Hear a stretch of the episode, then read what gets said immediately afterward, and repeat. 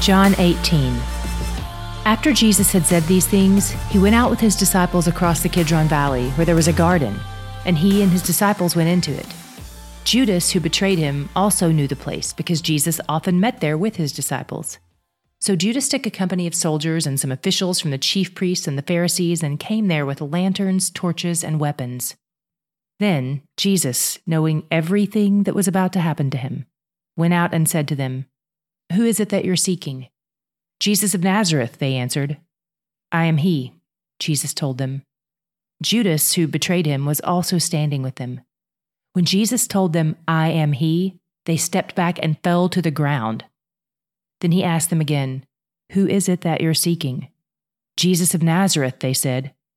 I told you I am he, Jesus replied. So if you're looking for me, let these men go. This was to fulfill the words he had said, I have not lost one of those you have given me.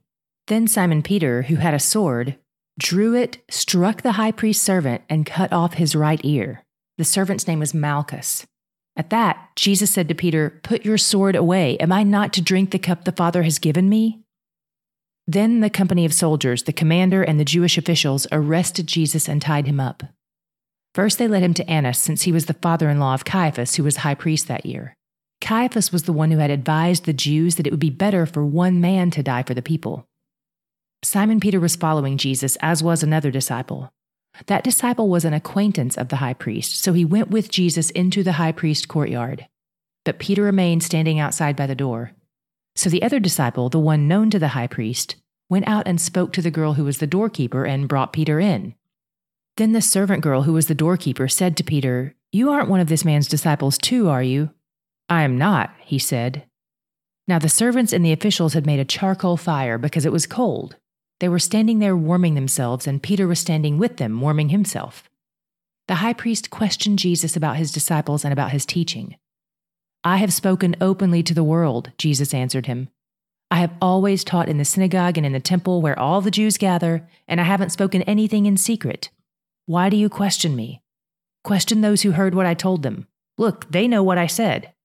When he had said these things, one of the officials standing by slapped Jesus, saying, Is this the way you answer the high priest? If I have spoken wrongly, Jesus answered him, give evidence about the wrong. But if rightly, why do you hit me? Then Annas sent him bound to Caiaphas the high priest. Now Simon Peter was standing and warming himself. They said to him, You aren't one of his disciples, too, are you? He denied it and said, I am not. One of the high priest's servants, a relative of the man whose ear Peter had cut off, said, didn't I see you with him in the garden? Peter denied it again. Immediately, a rooster crowed. Then they led Jesus from Caiaphas to the governor's headquarters. It was early morning. They did not enter the headquarters themselves, otherwise, they would be defiled and unable to eat the Passover. So Pilate came out to them and said, What charge do you bring against this man? They answered him, If this man weren't a criminal, we wouldn't have handed him over to you. Pilate told them, you take him and judge him according to your law. It's not legal for us to put anyone to death, the Jews declared. They said this so that Jesus' words might be fulfilled, indicating what kind of death he was going to die. Then Pilate went back into the headquarters, summoned Jesus, and said to him, Are you the king of the Jews? Jesus answered, Are you asking this on your own, or have others told you about me? I'm not a Jew, am I? Pilate replied. Your own nation and the chief priests handed you over to me. What have you done? My kingdom is not of this world, said Jesus. If my kingdom were of this world, my servants would fight so that I wouldn't be handed over to the Jews.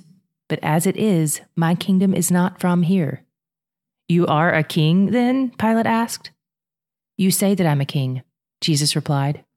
I was born for this, and I have come into the world for this to testify to the truth. Everyone who is of the truth listens to my voice. What is truth? said Pilate.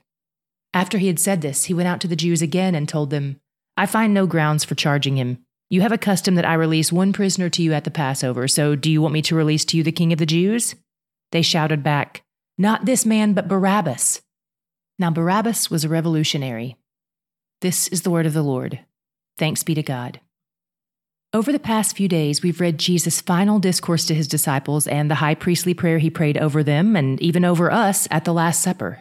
Today we read about what happened after they left that meal, and Jesus headed out through the Kidron Valley into the Garden of Gethsemane and toward his death. Verse 4 always leaves me dumbstruck.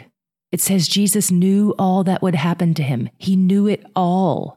Of course he did. I mean, he's even been telling other people about what would happen to him. But still, he willingly entered into it the betrayal, the beatings, the gruesome death.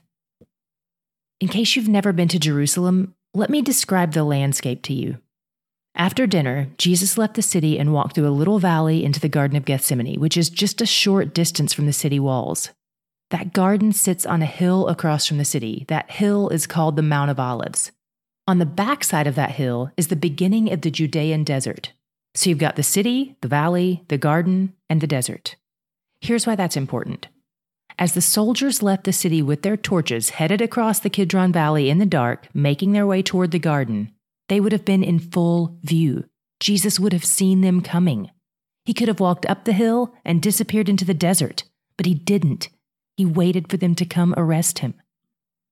When the mob arrived, Peter tried to stop the whole thing from going down, but then Jesus stopped him. Then Jesus entered into a series of trials, most of which were illegal. In the midst of these trials, Peter, who had just passionately interjected to stop Jesus' arrest, suddenly denied even knowing him at all. In fact, he did it three times in total. When Jesus stood before Pilate, the Roman governor appointed to rule over the area, Pilate questioned him but found him innocent.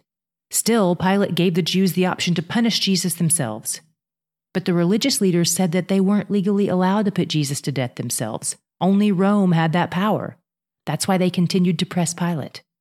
Through all this, Jesus displayed such humility as he submitted to the Father's plans, as he received the false accusations and the hatred from the people he loved so much.